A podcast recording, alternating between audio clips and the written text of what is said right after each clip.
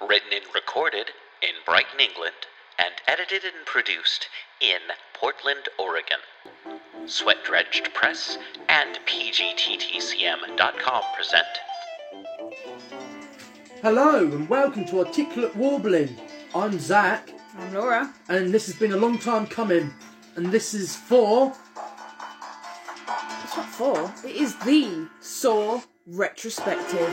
Oh yeah. Hear that music come in. Good timing. And we will be reviewing the 1st, 2nd, 3rd, 4th, 5th, 6th, 7th, 8th. And then the 9th. Saw film that is called Spiral, from the book of Saw, and it should be called Spineless.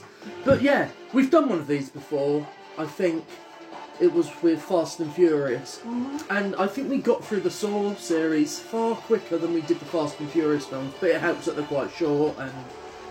fucking tense. Yeah. You have to move on to the next one, like, come on, let's go. It is a binge-watchable series, because... well, the strength of the series comes from its interconnectedness and, you know... As tense as the music is that you're hearing playing behind me, that's kind of like the thematic and the whole theme of the film series. It is just continuous, ratcheting up tension. Where's it going to go? Where are we going to go? What's going to happen? Oh, yeah. Those violins, man. Woo-hoo! Yeah, it's been a long time coming. We haven't done many podcasts. So, welcome. We are happy to have you back. And shall we just get in? This is like the best welcome back music. It is. It really is. It makes me so excited. Shall we just get into it then? Yeah, I am now going to turn this off though, because it will just go on and distract me, because I love the music so much. Right, okay, as usual, I have done synopsis. First of all, background. What was your first experience with Saw and how did you come across it? First experience of Saw must have been with my stepsister, I think, and my boyfriend at the time, who was like my first boyfriend when I was 14. And we were kind of having like a horror night, and that... I hate horror movies! Was... Never catch me watching a horror. No, I hated horror movies. I wasn't there enjoying myself. They were, I wasn't. That was Paranormal Activity, and then we realised that Dad had Saw, and we were like, hang about.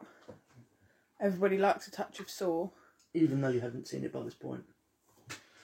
I'd seen bits. I know enough about it to be like, oh, let's just pop it culturally, you knew of its significance. And I'm pretty sure that was like the first one. It was a bit. It still is a bit iffy. Like I remember bits from almost all of them, but not enough to construct a story out of it, or no, you don't exactly know which goes with which film. No, and I don't remember any of the background. Yeah. I just remember, like, the traps. They're the most... well, obviously, they're the most common bits, aren't they? So, yeah, anyway, so I've been looking to get all of the Saw films in a box set for ages on Blu-ray, and I've been looking everywhere, and then we happened to go shopping one day, and... one of the first returns to being able to shop. It was the first return to HMV for at least 8 months, I think. Mm-hmm. And I just saw it. Ah! And... saw it. Yeah, okay. Obviously, I'm not on the top of my joke game today.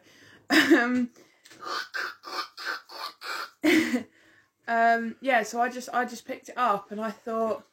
and I did that thing where you argue with yourself. Oh, do I really buy it? I've already done a bit of shopping, blah, blah, blah. And Zach, like, snorted at me because it was 40 quid. And he was like, there's no way you'd buy that. And then I walked out of the shop. This is someone who comes across a Blu-ray for £8 and goes, that's too much. So imagine my surprise when you were considering buying a Saw collection. And then when she actually brought it, I was kind of semi-jealous because I'm like, I really wanted it as well. But I already had a bundle of Blu-rays under my arms. And yeah, anyway, so I just bought it. I was like, fuck it, let's do it. And I bought it. And we watched them all... over like 2 days, didn't we? We did. Pretty much, yeah. We finished them that weekend. Yeah. So... first night was the first couple, then the second night as well, we just obliterated. the remainder. It was the whole day, wasn't it? Yeah. Was it a bank holiday? It was a bank holiday, wasn't it? And we managed to do a whole day. You have that time, but basically you have that time mentally and prepare, because it does take a lot to watch a movie. It does, especially if you're going to work the next day. That's for Laura, not for me, because I'm a scum bum who doesn't earn his own money. Ha! A joke. Not yes, a joke. But yeah, the truth of the matter is, if it's like a 3-day weekend, you basically give yourself an allowance. Okay, I can do this. It's like I waste Saturday because I've still got Sunday and Monday. Mm. A bit like yesterday, really. Anyway, so yeah, that was the background. And as we watched them, Zach's like, "Do you remember this bit?" And I'm like, "No," but then I remember there's certain traps and stuff that comes up, and I'm like, "I remember that," or "I remember that character," or "I remember the face." It was probably the first film series that I can unequivocally say is a horror movie. It is a horror franchise, and I think Laura can admit to herself she likes this film series. And she has to admit it's a horror franchise. But not only that, she was wanting to watch film after film. Usually I have to goad or poke her in the ribs. I can easily sit back and binge watch a film series on my own behalf. Just like, yeah, whatever, I can do it. Sometimes I can't. And this is the first time Laura ever went, yeah, let's do this shit. I want to watch it, and you kind of have to. As I was saying, as aforementioned in the beginning of the podcast, the momentum of the series is so perfectly moderated, much like the score. You're basically compelled, you have to, because there's cliffhangers, or there's certain tendrils that spread out, and on a conscious level, you're going, where are they going to go next? Even if you've watched it already, like me, you're kind of wanting to see everything be pieced together. And this series has been kind of written off as it was just popular for its time for torture porn. There's more going on than the subsurface level of the devices, the torture scenes. It is a very well-written, well-mapped-out, ingenious, moralistic story. And for me, what makes a Saw film is the Saw jigsaw ethos. Mm-hmm. It's his morals or immorality.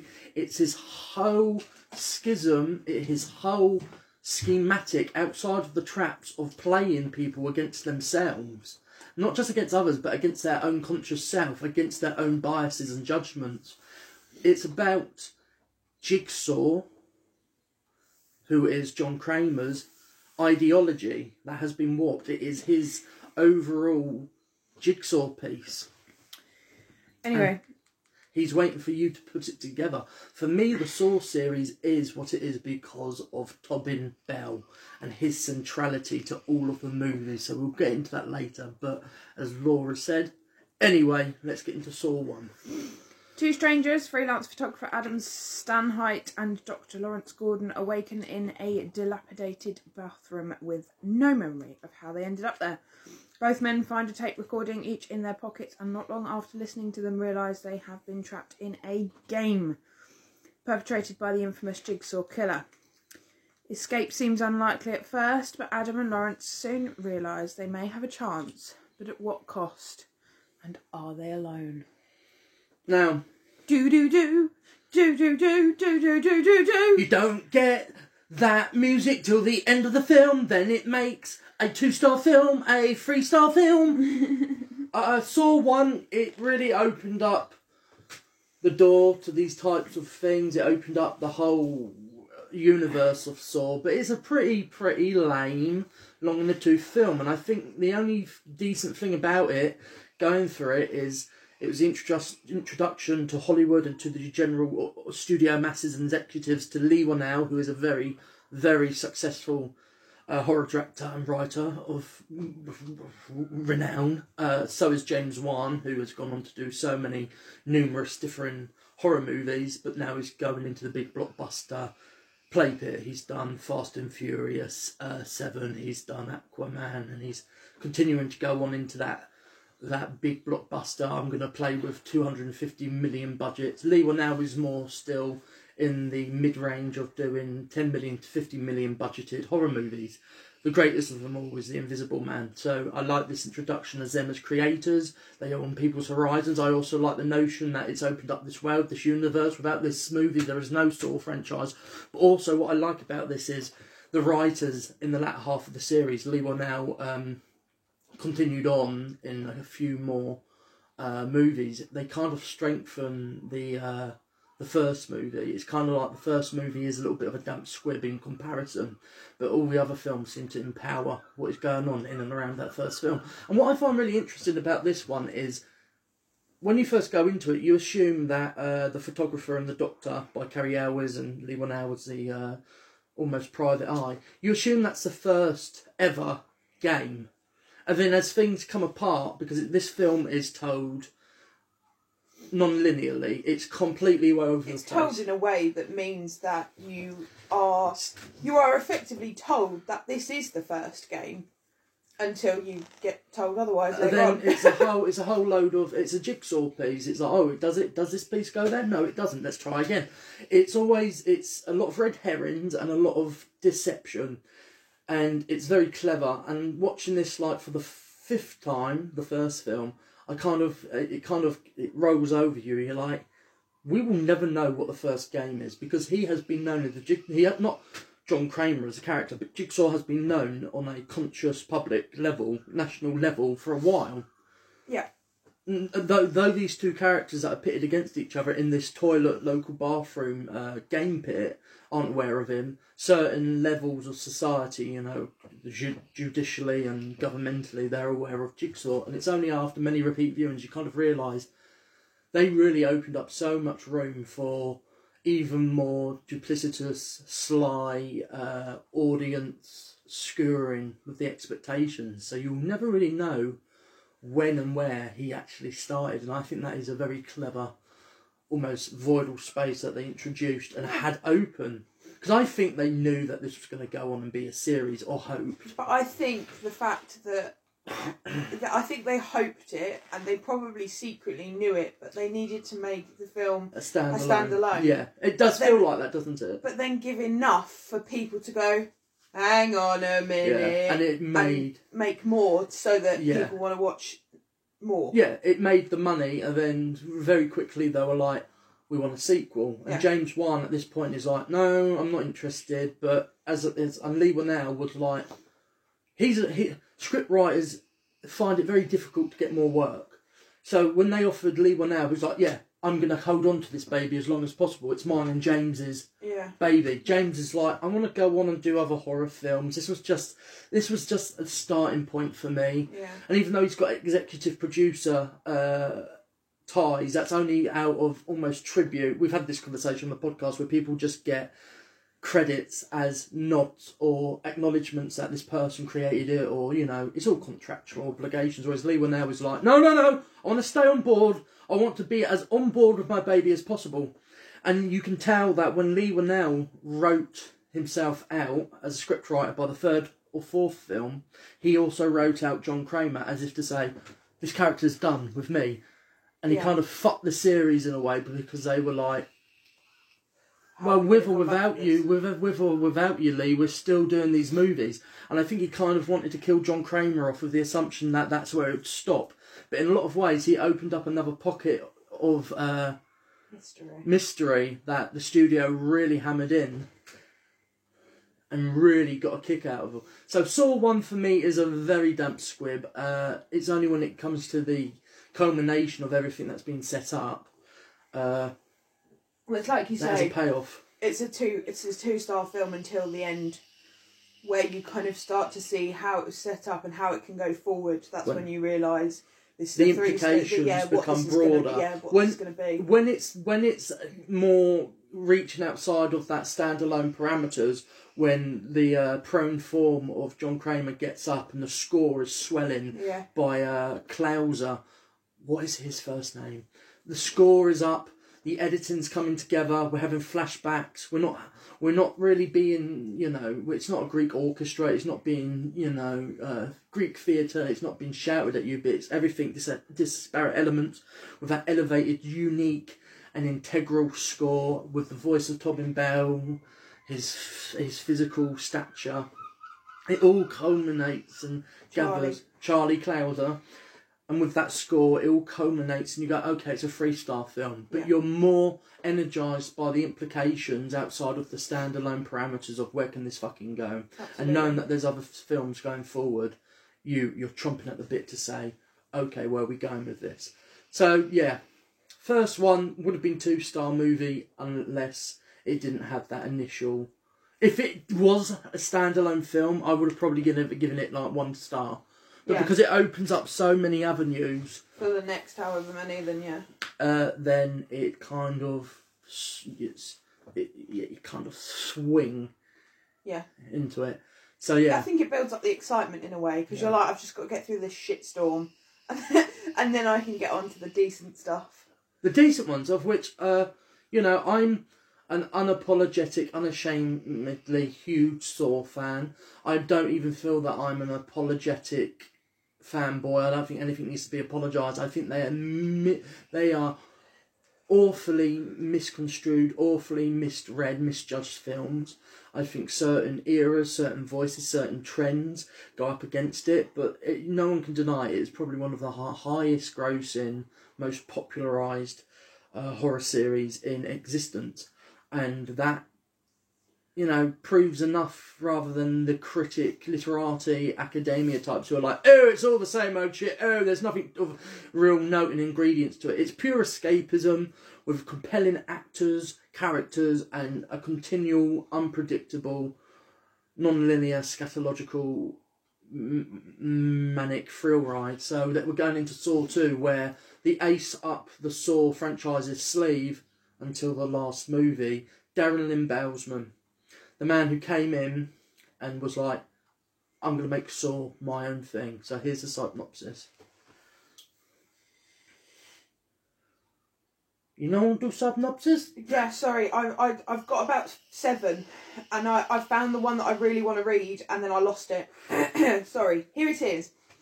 When Detective Eric Matthews is called to a crime scene of a victim of Jigsaw, he finds a lead to the place where he is hidden.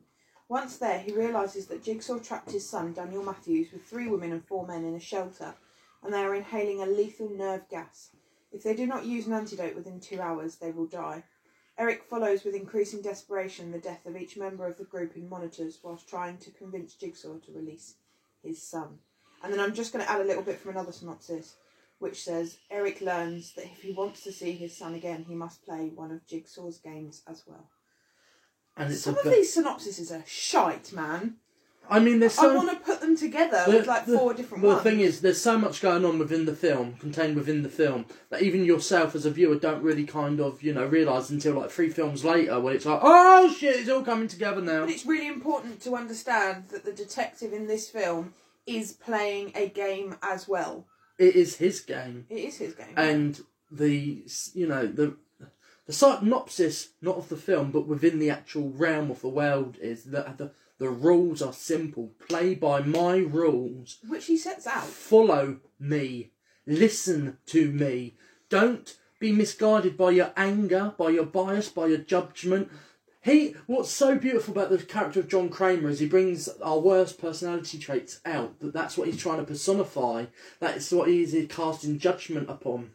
Yeah, absolutely. And this is where Tobin Bell, for the latter half of the series, next couple of movies, he is there central. And what I like about it, and the most unique aspect, is he's not shrouded in mystery.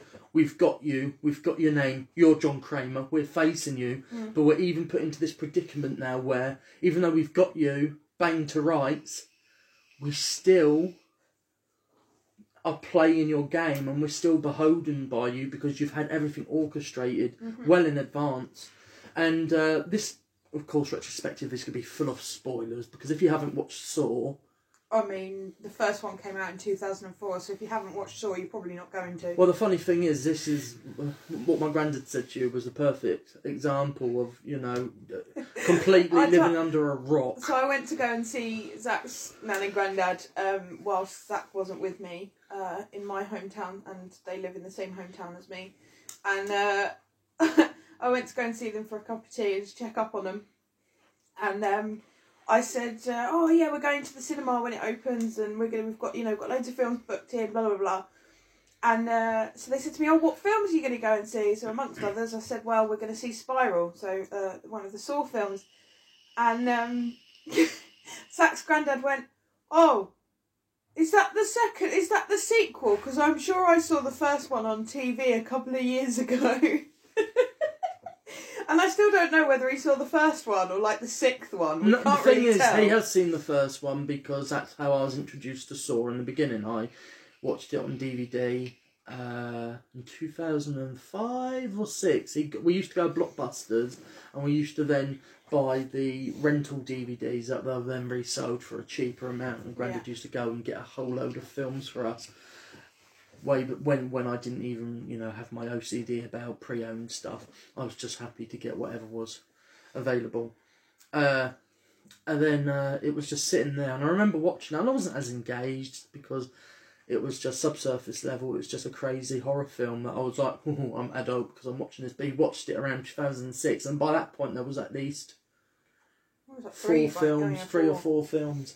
So he'd seen the first one. He most likely have seen others on television, but old people being old people, they're just like, I've seen the first one, is this the sequel? And it's like, bless him. It's a sequel, and you're like, no, it's a sequel. It's like the ninth one, mate, get out. And I've got to say, my nan and granddad were quite good up to a certain extent. When it came to 2009, their whole existence of going to the cinema and being trendy and on top form kind of stopped, because they were the ones who'd take me to the cinema. They were as, you know, in the know about movies as I was, because they were as engaged as going to see movies as I was. But that's just so cute. So this shows, like, don't be Eric Mossop. Don't come into this going, oh, you spoil all the Saw movies for me. You've had enough time. You've had enough time to watch them. So anyway, going along, this movie is fucking brilliant. Darren Lynn Bousman has come in. This is his first directorial big screen feature, and he's basically taken all the elements from the first one and notched it up by 100 million %.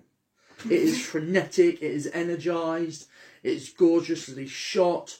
It sets the thematical and stylistic tones. He took something, that rapid cutting when someone's caught in a trap and they're fighting against time, that stylistic device that is, you know, an editorial flourish, as well as, like, they had the same editor for all of the films, I believe, leading up to, I believe, even Saw 8, Jigsaw. So, and he directed a few himself, one not so good, one quite good. So you have a central aesthetical thing, you know, you've got a through line, they know their style. But what happened was, Darren Lynn Bousman came in and he's like, I'm just going to make the hardest, most goriest, most enigmatic and charming, because it is quite charming. Though John Kramer is, from the outsider's perspective, manic and crazy, he isn't. He's quite a charmer. He's quite well poised, and he is a charmer in the, you know, relatability of, you enjoy seeing these people suffer because you just want them to learn the hard way, or sometimes the easier way. So Lynn Bousman came in and he just set a certain trend. Those little elements that were vaguely hinted upon stylistically in the first, he took, and he was just like, yeah, ratcheted it right up. Right, everyone stand back because I'm going to leave this megaton to splatter this body. We were all right with that? Yeah, sure, whatever. And that's what he continues doing with the other movies that he directs. Yeah, absolutely. I think for me, having had this kind of, obviously I know I've said many a time that I don't do horror movies. There are a number of horror movies that I have discovered, you know, since being with Zach, since being part of this podcast, that I've discovered that actually there are a number of horror movies that I do really quite enjoy. I think the first one, in all honesty, was probably The Invisible Man, where I was really like, okay, this is a horror and I like it and that's okay. I think then, I always knew that I liked things like Final Destination, and I think Final Destination led into my liking of things like Saw. I think the problem is, you were kind of like, I'm so dead set against so many horror movies and their tropes and their predictabilities and their stereotypes, and it's just not my thing. You felt like by admission of liking one, it means you have to like all of them. I think you've slowly progressed out of that way of thinking. But it's difficult though, isn't it? Because I still wouldn't consider myself to be a fan of horror movies. I don't think you're a fan of horror movies, but you do like some horror movies. Yeah, and absolutely. You utterly adore one horror franchise, which is the Saw franchise. Yeah, absolutely. And A Quiet Place. Which is going to be a franchise at some point. Yeah, and I think that's the thing with the second Saw film. It does really ratchet up from the first. You're really building upon some of those stories that had started to come across in the first one. But I think the things that I like about, and this is what I like about the Saw films, isn't the horror. It's not the jumps and the this, that, and the other. I do like a bit of gore. I'm not going to deny that. But it's the tension, and that's why I like my survival films, my thriller films, because it's, for me, I like the tension. And the tension of people getting the fuck out of these games is more to me, and this is why I haven't liked some of the films that aren't so based on the game, because it's like, that's what I like about it. I like that it's sick, but it's actually so incredibly crafted. And if you just, and that's what I love about the whole, the score at the end is always like, if you'd have just listened to what I said, you could have got out of this. I mean, if you behaved yourself, we wouldn't have the no. Exactly, yeah, which would make it a shit film, yeah. Don't get me wrong. But that bit when you're like, oh my God, because he kind of does talk in riddles, doesn't he? Yeah. And you're like, well, what does that mean? What does that mean? And that's the thing. And I'll come on to Spiral, we will come on to Spiral later, but that's the thing is, during Spiral, we sat there the whole time with these people figuring out in real time what the riddles mean. And the whole point of these films is that the riddles don't make sense until the end, until they've made the mistakes and they go, oh, if I'd have just done that, I would have been fine. There's none of that in Spiral. No. It's just about opening presents and Chris Rock screaming. Yeah, well, anyway. So, yeah, I think that's the thing. I love the traps. I love the tension. I love the fact that you can scream at the TV and be like, what are you doing? And even you don't really know exactly where they need to go or what they need to do, but you're still like, you're doing it wrong. And also the notion of taking already established characters and then subverting them. Like the character of Amanda from the first film, who's a victim, but even there's something very left ambiguous there in the first film, almost as if she's like, I've learnt a lesson and he saved me, and then going on and completely transcending that. Basically, you go in the second one, you're like, oh my God, Amanda, what have you done this time to piss off John Kramer? And like, absolutely. And you're like, oh God, like again? And she's playing up to that archetype and that awareness. You've been in the game before? Yes, I have. Yeah, when she wakes up, she's like, oh my God, no. Playing the game within the game perfectly. Yeah. Playing up to that stereotype, archetype and that character, and then it turns out that she is the one who's been the puppet person. She's also been you have certain characters in actual games who are kind of like put in there as cheat codes to kind of guide you, to basically be like, do you really want to do that? On fuck you, bitch, fuck you, like when she gets pushed into that pit of needles. Yeah. But it shows that she's so dedicated to this performance and this game within a game. She does it. Yeah. She doesn't break at all. No. Not character of the character Amanda is playing. It's just so ingenious. And then the big revelation that she is now a disciple of Jigsaw. But she's like a daughter, isn't she? Yeah. She's an adopted daughter. Whilst also what transcends in a later film is she's still going through her own shit and her own game. There's always a game, there's always a through line, there's always something more insidious or deeper connotations than it first appears. Absolutely. So what was it with number 2? I think that was, how many stars did you give that? I think I gave it 4. 4, I think I gave it 4. Okay, so 3? Mm-hmm. Sorry. So Jeff is an anguished man who grieves and misses his son that was killed by a drunk driver in a car accident. He's become obsessed with revenge against the drunk driver, judge, and only witness who refused to testify. He's also become neglectful of his daughter. Lynn Denlon is a skilled surgeon that is cheating on her husband and suffering from depression. Both are abducted and brought to Jigsaw's warehouse, where they must play 2 separate games. Jeff must choose whether to save or let the people he holds responsible for the death of his son die, whilst Lynn must keep Jigsaw alive until Jeff completes his tests or face the deadly consequences. Not that she realises it's Jeff. And not that he realises it's... Even I didn't fucking realise that they're married. It's that these parallels are played up against each other and you think they're separate elements, separate games, separate rules, separate... This is your path, but they actually converge and that as one. Yeah. They're both playing the same game. Yeah. Whilst underneath that veneer, Amanda is going for her own game as well. But you don't know that until the fourth. You never know anything until that music starts. This one, again, is... It continues on with the same vein and fashion of the pacing. The pacing is and the direction. It is tonally consistent. And people who judge these films, you cannot flaw them. They are consistent tonally. With that tenor, the editorial beats, the thrum, but also notching up the stakes, also the notion of this disciple, also Amanda's implications into this world, what she's adding from it, how she's unpredictable, how she's beholden to John, she wants to prove her worth. There is a father-daughter relationship there, most definitely, but there's also judge, jury, executioner elements still there, yeah. A cloud over them, whether or not they know about it. I really like this one. I really, really like this one because you see John Kramer, vulnerable. I don't think we've mentioned he's got cancer, terminal cancer. He is literally on borrowed time, and this, and then weaving that element of keeping him alive into his game. It shows how dedicated he is to the cause, to his point.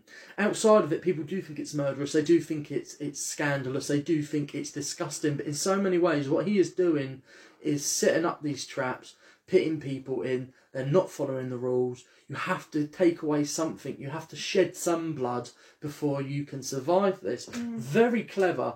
Is it right morally? We don't know, but the character of John Kramer by Tobin Bell is so ambiguous, so charmed, so poised and so mannered and strategic and charming in his guise. You can understand why disciples would follow him in whatever vein he so chooses. Carry on. No, that was just what I was... Oh, okay. Sorry. 5, 4, 3, 2, 1. My back. I feel like a beached whale. Okay. You not want to talk about number 3? Yeah, I'm just thinking and putting myself together a little like a jigsaw. Boom. Boo! Yeah, I mean, I was just looking back at the synopsis whilst Zach was talking, and I looked at it and I thought, would you watch this film if you hadn't have watched the others, and also if you just read the synopsis alone, you'd be like, snooze, because you have to watch them and you have to understand the storyline, right? And the through line of it as well. And this is the thing that I didn't understand, because I always thought that Saw films, prior to having much in the way of knowledge about them, I always thought they were standalone, and they're not standalone because they always have that background story of John Kramer and his current disciple supporting him or doing things for him. And because I remember when I saw some of them on like Netflix, I was like, let's watch one, and you were like, no, you have to watch it from the beginning, and I'm like, why have you got to watch it from the beginning? Why can't we just watch them really like sporadically? You were dead set against that. You're like, it's just traps, and I'm like, no, there is a. Yeah, because that's not what I remembered, that's why. Because what I remembered was just the traps, and I'm like, yeah, okay, it's just a different story. Which it is a different story, but there's always that through line running through. And, yeah, I think what I love about this one is the fact that, you know, this woman she has no idea that it's her husband that's playing the other game. And he has no idea that anybody else is playing a game but him. And then I think what I love about the whole thing is the fact that John Kramer is actually looking for people to almost repent, aren't they? They're looking for them to realise that they've taken the wrong path, they're going the wrong way, and he's looking for them to go, ah, shit. And this is the thing that I think I love the most about this one, is because you could really see that this Jeff guy really got into the point of, I don't want these people to die. I know I've got to make this decision, but that thing in his head was like, the whole time, I will kill these people, I hate them, if they come across my path, I will kill them. But when they are actually there in front of him, dying, he was desperate to save them. Without the bigger picture of, oh, if you don't save these people, you've got less chance of saving your wife. None of that is in... No, but you can see, and this is the thing that I love, because it is playing on the way our brains work as humans. And that's why it's so incredibly clever and intelligent, because it's playing on how you predict humans to behave. Yeah. There's so much psychological... kind of psychotherapy type stuff in there. Yeah. You know, predicting everything in accordance to how people are going to behave. Definitely. Studying, yeah, you know, the behaviour of people. And I just think that everything else aside, it's just phenomenally written. I think this is possibly one of my favourites. I've got to agree with you, yeah. Just because you really start to... Because don't get me wrong, you know, you've set up a lot in the first two films, but this one really starts to show what he's doing, why he's doing his character and his evolution. You think he's this one thing, but there's something... You just think he's a torturing murderer. And then when you see more of the ambiguity behind it and the ingenious psychological parameters and stretch, you know, the long form goal that he wants to make, the imprint of it all, and he is forever progressing as a character, but not for himself. He is this person, but for us, through our eyes, we're deeming different qualities and, you know, background pieces to validate these actions, these behaviours, these attitudes. Yeah, absolutely. So for me, Saw 3 is a good 5-star film. I would agree. Saw 4 now. Saw 4, waiting for it to load. So, during the autopsy of John Kramer, because he died, the coroner? I've got such my head into coronavirus. The coroner finds tape inside his stomach and calls Detective Hoffman. Meanwhile, the police find Detective Kerry dead, and the SWAT commander Rigg is absolutely traumatised with the tortured corpse of Kerry and obsessed to save Detective Eric Matthews, that has been missing for 6 months. However, Hoffman asks him to take vacations and leave the case. The FBI agents Strahm and Perez join Hoffman's team to investigate the legacy of Jigsaw, but Rigg is abducted and forced to participate in another sick game to save Eric's life. Again. We're just saying the same things here now, man. It's not... This film doesn't go the way that you would think or expect. No. It again pushes the audience's limits, not in the traps and the gore, but in your capabilities to keep up with the unfolding scenarios, the character development, the characters, you know... I have the word. Please talk, because I've brain farted. Yeah, but I don't want to start a completely different conversation. Do it, because I've lost Fred. Lost Fred, yeah. Okay. I mean...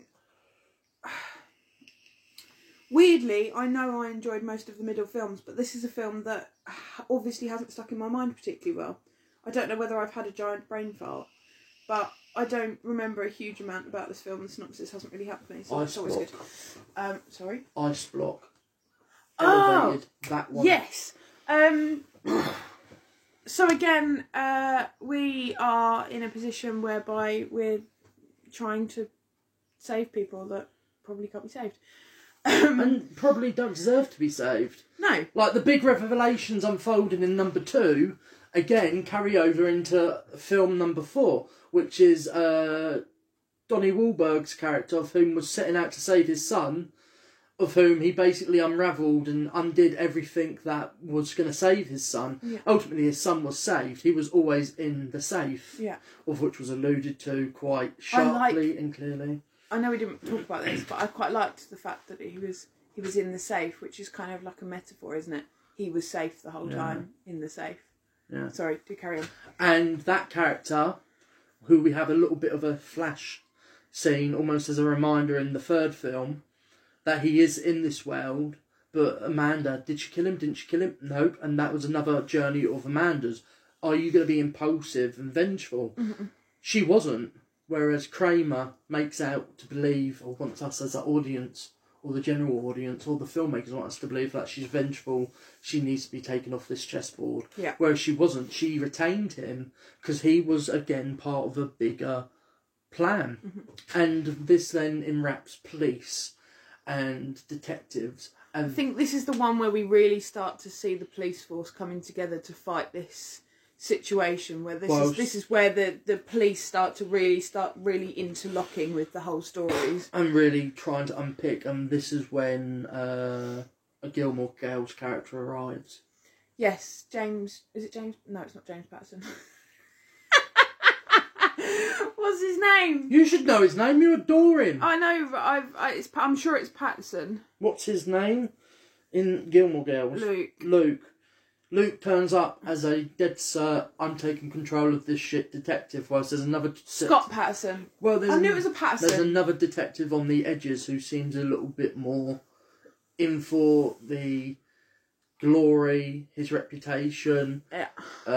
Who's really kind of like blasé about the whole thing, who then ends up being part of the game. But the thing is, he is the game. But I think the thing that I love the most... being that he is one of Jigsaw's disciples... Yeah, I think the thing that I love the most is the fact that up until the end, you don't really know. You're always guessing all throughout. It's like, how is this connected? Who's doing this? Because everything is so non-linear from the very beginning, you don't know whether this is a past thing, whether it's a current thing. And I mean, part of you's like, I've just seen John Kramer's dead body in front of me. But is he really dead? Was that like a doppelganger?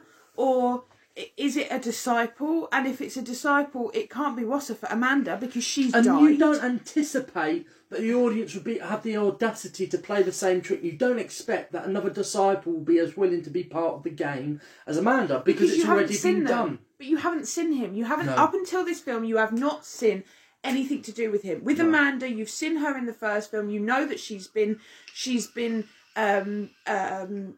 revived. Her everything, her drug addiction, everything has been. She's repented her sins, and he helped me. And finding everything, more purpose. Yeah, everything with that. You can see why she's become the disciple. It makes sense. But with this one, because everything is so non-linear, you're so confused. John Kramer's dead. How are we coming back from this? And part of me is going, are you sure they meant to make these films at this stage? I said to you, I think, after the third Saw film, is this one now just like how can we reboot this? And you were like, no. And I'm like, I don't get it then. How does this work? Leigh Whannell, like I said previously, was like, my relationship with this franchise is running its course. I don't think it can go anywhere. Me, as one of the creators of it, I'm going to swan-song it. Mm. And then the producers were like, yeah, all right then, mate, but guess what? We're continuing it. Yeah. And he basically wanted to write an end to it. He wanted to make it very clear. Once I'm out of this, as a screenwriter, this is where I think the story should be. You should follow in my...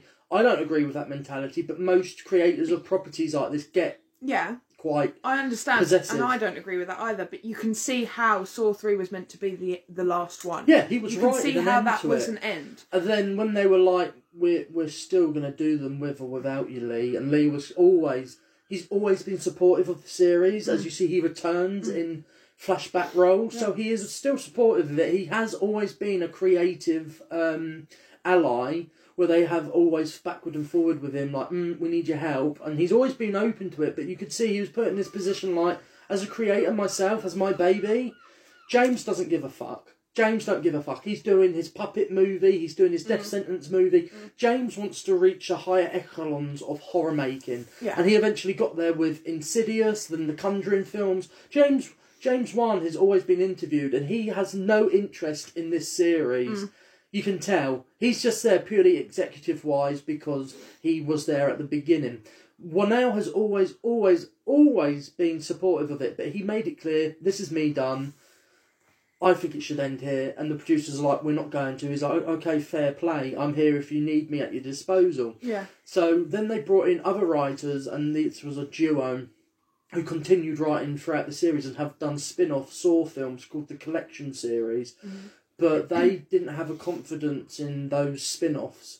So they said, it can't be a Saw spin-off, we're just going to do them direct to DVD. But if you watch the Collection films, you can really see that it's got a Saw. Those movies are more Saw than Spiral. Mm. I didn't even know they existed, to be honest. Yeah, the Collection films. And they've kind of generated their own cult audience as direct-to-DVD films. Yeah. They were meant to be sort of spin-offs, mm-hmm. but they said, we don't see a viability in it because there's no John Kramer. And that's where you're like, ah, you got your head screwed on there, but why didn't you apply that to Spiral? We'll get to that. So this movie is Darren Lynn Bousman's last one. Yeah. And I don't think I don't think he's bored. I think he loves this series. But like most horror directors, he's like, I want to be known for more than this. Yeah. And he went on and directed a lot of different horror movies. He's always been pitted in horror. He went on and did a musical called The Genetic Opera. Wasn't that good? Visually, it was interesting. And then he did another movie called Mother's Day, which is a survival home invasion thriller. Sensational movie. One of my favourite movies he's made. So he obviously was like, I'm done with this series now. I've got my name out there. I've got the money in my pocket. Yeah. You're going to continue with or without me. I'm just going to go out on a big one. Because this one is quite, you can feel it's quite big. With the traps, with the gore, with the unravelling of everything. You can tell that it was kind of like, okay, I want this to be as energised as the others. Yeah. And then also, let's throw in something like a curveball that will mess everything up, which is the character of the police officer. Yeah. And I think he did go out on a high. Yeah. I do feel that a certain energy is missed when he leaves. Not so much that you go, oh, this movie's awful. But you can tell when Darren Lynn left, it was kind of like, we need to get in someone quick. Because they were doing these films year by year by year by year. Literally, they only had like a month or two. What was it? One of the movies wasn't finalised literally until 3 hours before initial release, meaning you needed initial end date, like you need to finish this fucking film now because it's going to be on the screens across the world. I've got a little analogy for that. Mm. So this is obviously the last one from Bousman, Lynn Bousman. So I feel like you've just kind of dropped a ring from the top of the sky, and he's dropped it, and somebody further down has grabbed it but hasn't then come back up. No, he's just kind of stayed in that in the path that he was that person was going, which is just kind of straight from there, so you can't ever get back up. No, to those. No. So that's why expectations of him returning was like, he's going to go, he's taken that, I like that analogy, it's beautiful. So basically, when Bousman in this like allegory, he should be taking that ring and then going back up. Yeah. But instead he goes like 10 stories down. He just goes in the basement. Kind of just, he's just kind of like, it's, because it's not completely dive bombed, but it has dropped quite considerably from up there. To somebody's caught it and gone, okay, I'll just keep going at this. And I'll go into later when we review Spiral why I believe he shit the bed on it, because I think he thinks he's better than the Saw films he did before. Yeah. Which I think is his greatest flaw as a filmmaker and as a creator. He's been blindsided by ego. So yeah. Final few words on number 4 and a rating then, please, Mr. Ferguson. I think it has to be 4 stars. I think what's introduced the cops' involvement and how that's going to branch out, and how the other character he was meant to die at the end of the game, but he survived by putting a pen in his neck and defeating the game. Yeah. That is another curveball thrown in, like, oh fuck, I thought I'd done this game to a T. Yeah. And then you're also going into the next film, you're interested to see how far back he has been involved. Because you don't know. So yeah, 4 stars for Saw 4. I would agree. Now, Saw 5 is directed by David Finkel? 2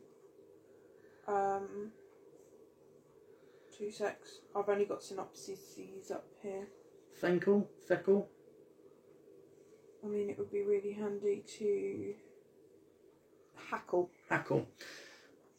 I always assume... Well, yeah, because I said his surname was really well placed, as in, like, hack. Yeah. And a bit kind of like, because it's like Hackle, like Jekyll and Hyde.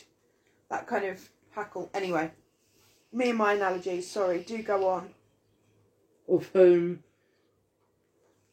was meant to be a mainstay in the series, but he didn't end up being a mainstay because they ended up handing this over to the editor of the series, who made his directorial debut with Saw 6. And then he was meant to return for Saw 7, the 3D film, but he had to pull out 3 weeks before production because of schedule conflicts. So then they were like, let's just bring in the last guy involved. We're in safer hands with the editor because he's been the...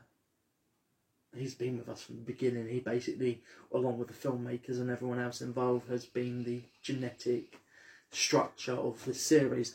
But the fifth one, I remember going into this, watching this review, thinking this is the one I dislike the most. But if anything, rewatch is the benefit of these films because it kind of falls upon you, the density and the layers of the psychology of it, the parameters, the structures, the devices, not physical in the vein of the traps, but just the devices of which they apply. So yeah, synopsis, please. Detective Mark Hoffman is deemed a hero after he saves a young girl and escapes, in inverted commas, one of Jigsaw's games, or so it seems.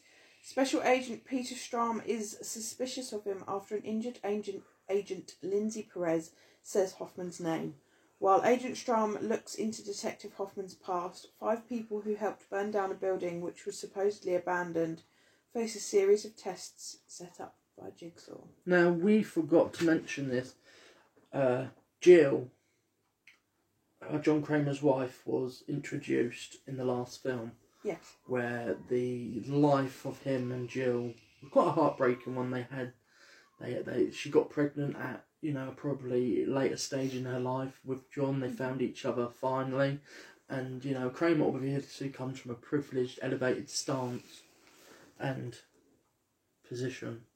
Sorry, it looked like it was leaking from my angle. Sorry. She's talking about my vape, not my penis. Do go on. And it introduces Jill. It also broadens a backstory to Jigsaw that a lot of characters don't get in horror franchises generally. You don't really... You really understand why he does what he does. You're not meant to sympathise with the killer. No. And those of whom try to do that in certain series, it loses its ambiguity, it loses its mystique, its veneer, its layers. If you do that with a Freddy, or if you do that with a Jason, or if you do it, let's say, with Michael Myers. I know loads of people don't like 2007's Halloween reboot by Rob Zombie, but I thought it was deftly done with the background and the approach as to giving a resonance behind where does this villain come from. The more supernatural characters and horror franchises don't need it because the mystique is what it's all about. With John Kramer, it's not about his mystique. He's not hiding his face. He becomes less known as the Jigsaw Killer and then becomes more notarized for being John Kramer, Jigsaw. Mm-hmm. He's not a character hiding. He's a character leaving an imprint and a legacy, a continual one with what he is doing and what he's continuing to implement down the years, whether decades, months, days. He's there on the forefront. I'm the man doing this. I don't want it for fame or fortune. I just want it to be a testament to... this psyche and this methodology that I have so created that people understand and also have a kinship with. And giving that character a background is not detrimental. You kind of need to know his background and his relationships and what kind of part paved this new direction and certain crazier mentality and, sentiment towards society and people and the whole repentive... nature of things. You need to have that background, and I like that introduction, and that is again also carried over. It's not, the ball isn't dropped in any way. It's always, this is what's really good with the writers of whom who've come in and played with it. They've continued taking that baggage, carrying it over, but also kind of adding extra pockets to that bag, mm-hmm. and then that opening it, zipping it up, and it's just like a whole weird contraption in of itself. There's a contraption within the psyche and the development of the story and the non-linear elements. The real trap for us as a viewer is the piecing of all this together. absolutely, yeah.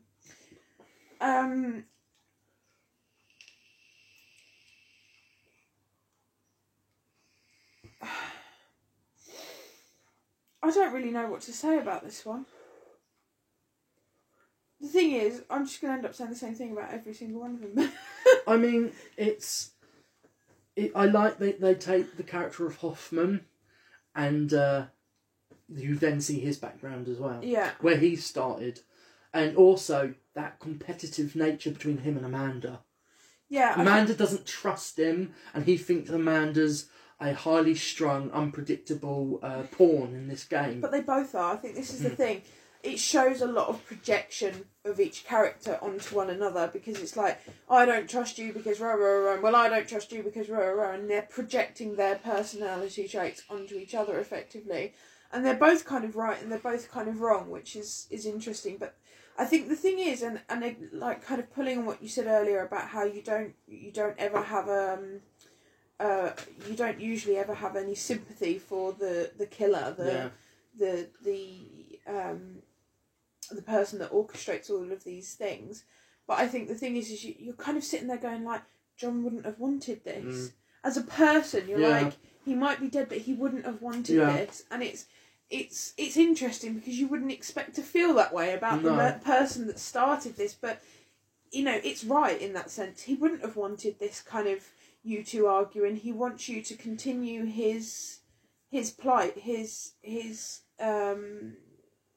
way of saving humans, I guess. He's not just going out to kill people because he thinks they deserve to be dead. He's going out to test them. And, you know, these people that are his disciples aren't continuing this.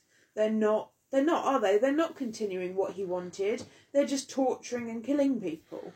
In the name of John Kramer, whereas John Kramer knows you're not doing it in the name of me. You're doing it because you're still at heart a very complicated, flawed character. And you're still part of the game. Yeah, it's a test. Way ahead. And the same with Amanda. It's like that's proven in this film as well. Like this was Amanda's test. Yeah. And it's continuing at the end of film. Is it film 5 or film 4 where Hoffman is like, but your game, Hoffman, is yet to begin. Yeah. And even though he's happy to. But the thing is, what I really like about Hoffman as a character, he's enjoying this, he likes it. Yeah. And he likes the notion that, John Kramer's playing a game with me. All right, mate. Like the end of it when he's like, listening to it. He's like, I'm cleverer than you. Yeah. He thinks he's evolved in the game. Yeah. Is this the one that then turns out to be in the same time frame as number 3? Because when the detective who survived the neck by surviving, this is one that ties into, it's within the same time frame of. Yes. And this is what really makes Whirly good, because when he picks up that thing, with the thing like your game's just begun, you're assuming, okay, everything that unfolds after here is within a linear timeline, but then it turns out that is way after the effect. He has already done everything beforehand. He has already been witness to this. He has already killed that detective who survived the neck implement. And that was very clever. At first you're kind of like, what? I thought Kramer, what? But it's clever because it ties back into Kramer was literally on the cusp of death whilst this other detective was right on it. Yeah. And then he ends up like, I've got you, Hoffman. And he kind of trips himself into the trap. Mm. He assumes it's a trap with the glass in the box. Yeah. And then it's actually, no, this is for my safety, dude. You're fucked. Yeah. And that is coming within 30 minutes of Kramer's actual demise. Yeah. And then after that, it makes sense that he gets that recorder after all of this has happened. Yeah. And I like that with the whole non-linear stuff. It's very clever. It very clever. Very strategic, very deceptive. But that's the whole point, is the strategy. Yeah. And I think that's the thing that has kept me going throughout the whole thing, is the strategy and the intelligence of what's being set up. No matter what, I just want to watch them again. I know, talking about it, I'm like, I kind of want to watch them all over again. Audio commentaries now, audio special features. Oh, I'm not going to lie, audio commentary sounds like a good idea. Not us doing an audio commentary, no, we mean we listening to it. Yeah. Because you really have to suffer me talking about Monster Hunter. But, yeah, it's just, it is. I think that's the thing. That's the thing I just love about all of them. Most of them is the strategy. All of it. Most of them. It's the strategy and the intelligence behind those strategies are just. They're ingenious. And not only that, the ingenuity of coming up with these traps. I know. Like, the writers are heavily involved with the prop makers. Because they basically go to the prop makers and they're like, what do you have up your sleeve? And they're like, well, we've got a whole load of ideas. It's just whether you want to use them in the thing. And they're very heavily involved with that, I believe.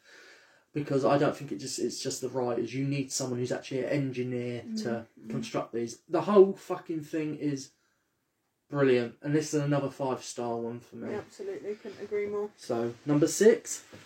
Number 6, Special Agent Strom is dead and Detective Hoffman has emerged as the unchallenged successor to Jigsaw's legacy. However, when the FBI draws closer to Hoffman, he is forced to set a game into motion and Jigsaw's grand scheme is finally understood. Yeah, this is the one where another previous character we're led to believe got killed by shrapnel being embedded in her face comes out, and she's one of the team that's really been guiding towards getting Hoffman. And again, it's more unravelling of Jill's...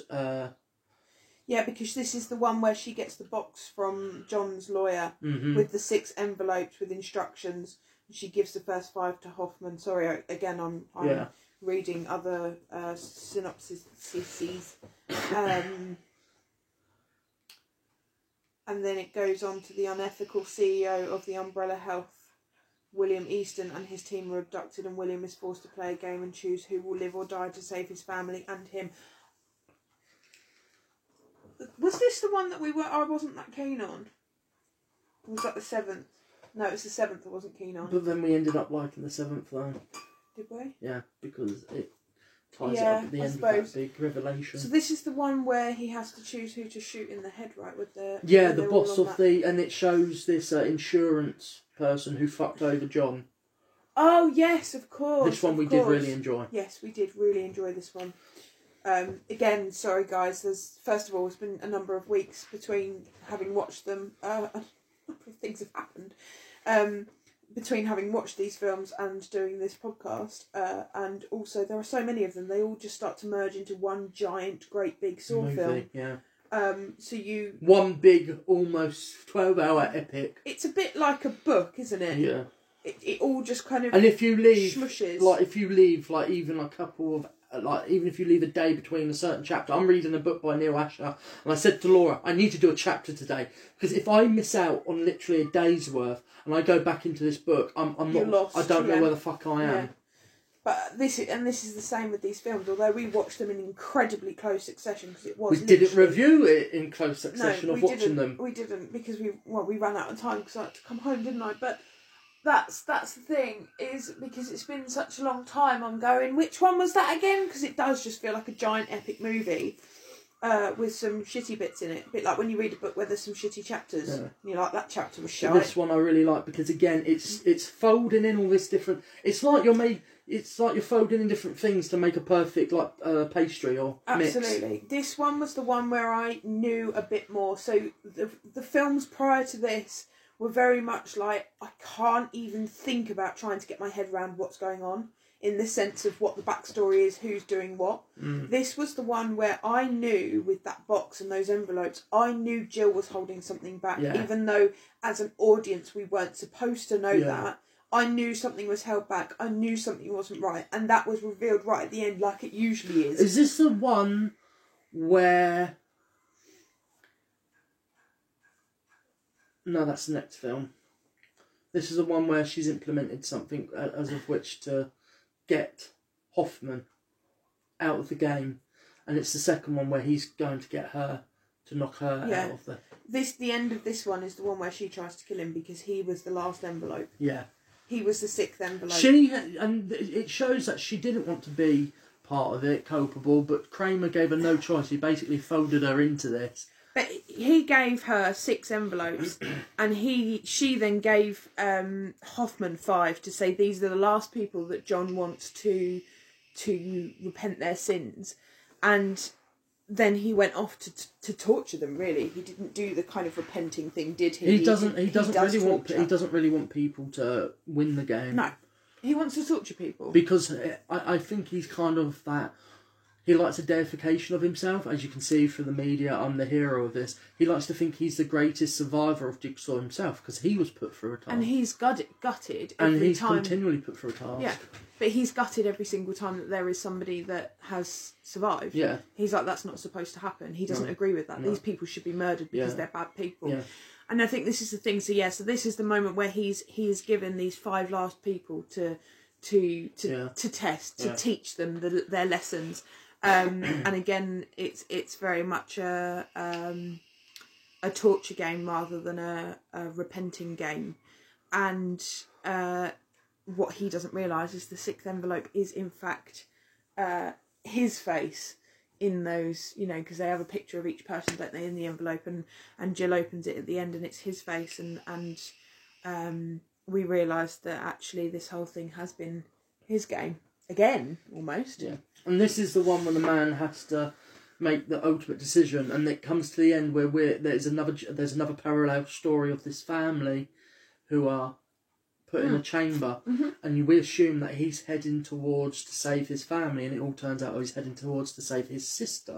Yes. And this family of whom are part of this game. John apologises. He says, I'm not putting you here to torture you or to hurt you. Mm. I'm putting here to give you that decision to, you know, hurt this man of whom killed your father because he wouldn't give him insurance money for his... I know it's sick and twisted, but that shows the humanity of Kramer. Yeah, he's absolutely. Like, this man killed your father. He ruined that opportunity to do it. Yeah. And this man, through this journey, you kind of assume that he's making these decisions, and he's going, it's not like that, it's just business, and you think, okay, you're kind of learning this, and then they get to the end of it, and then he still hasn't learned the self-sacrifice at all. No. Because he sees the family, and he's like, the fuck are you? What are you doing Why here? Are you here? And she's like, I know you. Yeah. She's like, yeah, you killed my husband. And the woman's like, I can't do this. And that's why he put the son in the game, because he knew this is the one time where someone acting irrationally is actually the best course of action. Yeah. He expects and anticipates for that young man to react that way, because he could have easily just had the mum in there, but he gave the opportunity to both of them. Yeah. And he knew that boy's irrationality would end up killing this guy. This guy has survived this game and helped certain other individuals leading up to it. And that death is fucking nasty, man. That cage, that ensconces him, and then it's all those injections, and he like literally fizzles acid. And throughout, you're thinking the acid is going to come from the... The whole time, you don't know whether it's going to be the woman that's on her own, or the who's woman... vaguely associated with... Because we're led to believe in a lot of ways that the way he's talking is, that's his lover. Yeah. And that's his family. Yeah. So the family's there because... he's a cheat, so you decided between this woman or his family. Yeah. No. Your sister or this family that you've fucked up by being a businessman shyster. Yeah, absolutely. And Kramer is... oh, it just shows Kramer's ingenuity. And he doesn't like... he likes the notion of playing irrational, hot-tempered characteristics, but he specifically knew that kid's going to make the right decision because it's what's right. Mm-hmm. This man deserves this pain. Yeah. Not just because he didn't afford me the benefit, because John's like, money isn't a problem when it comes to me. Mm. It's principle. Mm. And I like that, because you're sitting there and you're going, one minute he's an insurance man. He's there. He's like, will my insurance cover this experimental treatment? He's offering this experimental treatment. He's like, the money we can't fork out. And because you're watching it and you're going, Kramer has so much money, it seems. Yeah. Why are you coming here? It's not about the money. And he says it in the end. It's not about the money. Mm. It's about the principle. Yeah. Yeah. Oh! It's beautiful, man. 5 stars! I would agree wholeheartedly. Let's move on to the final chapter. That is not the final chapter. They really did think it would be, though. They did. So, Detective Matt Gibson chases the psychotic detective Mark Hoffman while Jigsaw's widow Jill Tuck tries to kill him as assigned by her husband. However, he escapes and Jill meets Gibson and offers to sign an affidavit. Listing the murders committed by Hoffman. In return, she requests protection. Meanwhile, the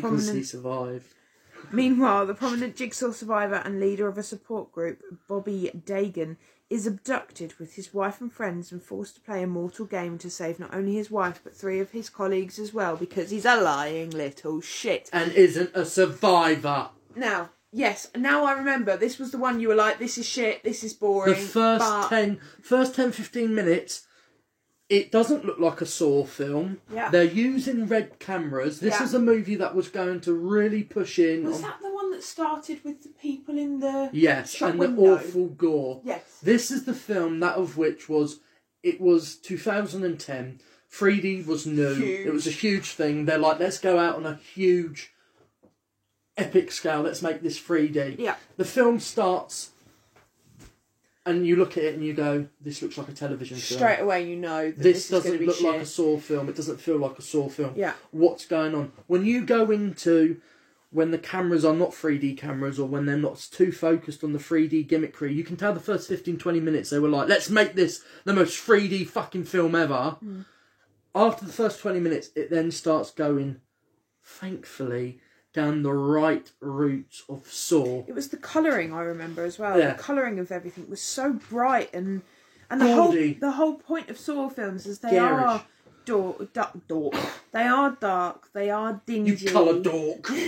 But they are, aren't they? They're kind of almost... It's almost grayscale. Almost. They've got their own visual palette. Yeah. Each Saw film looks like a Saw film. Yeah. You know it's Saw. Even if you haven't got the...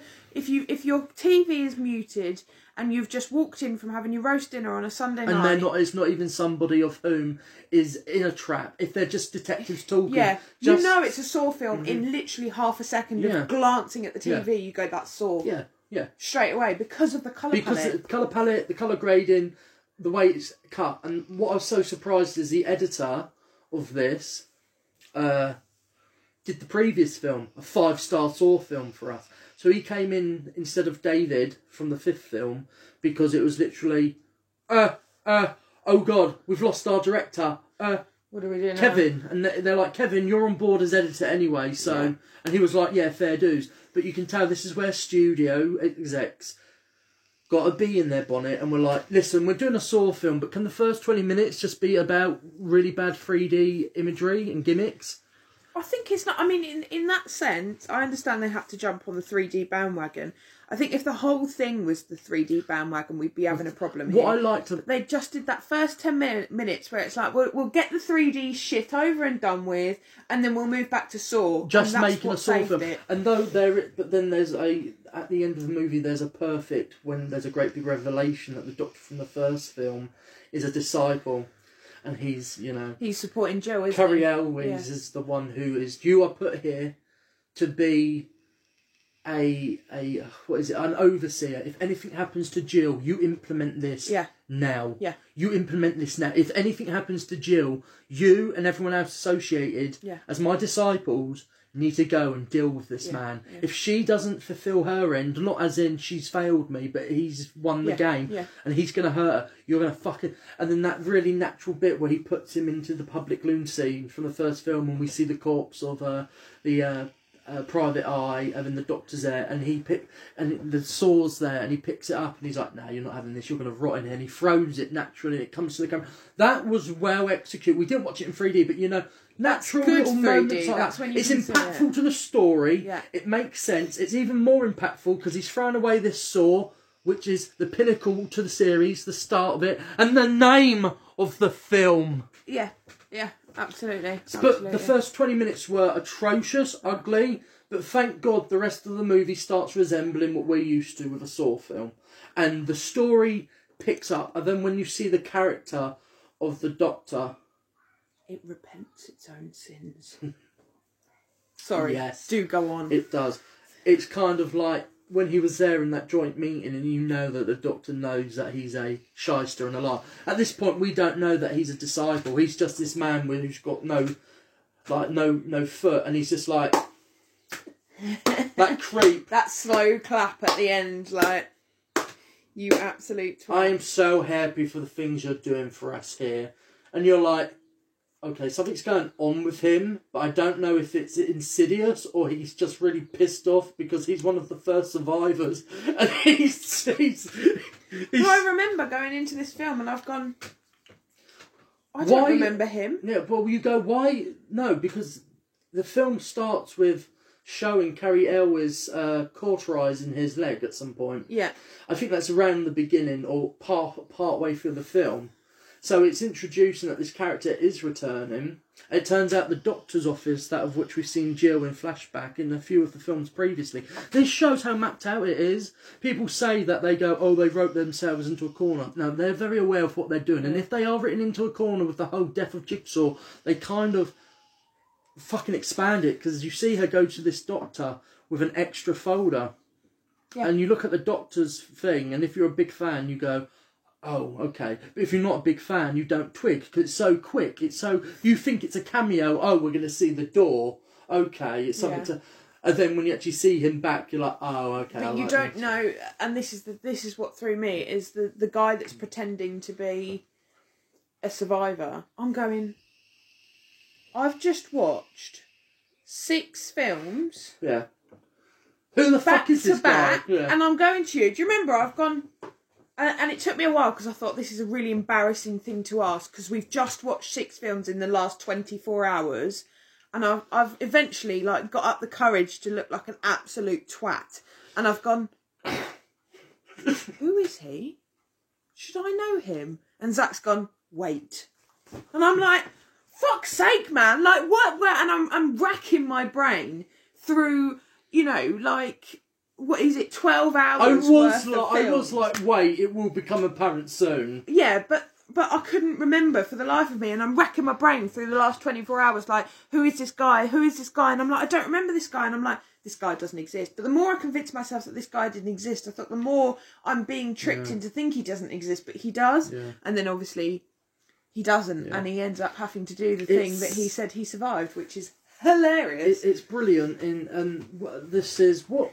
what film was it? Which one was it? Where someone that woman had to, they were all put together and they had to, and they were literally just killing each other off one by one just to get to the end. But at the end, they didn't need to. The resulting was you just needed to work as a team to survive. Which one was that? That was the 6th, I think. That was the 6th one, and you see characters from that film in this one, like in latter films, they are spread throughout, and they do make cameo appearances. Mm. But the greatest big.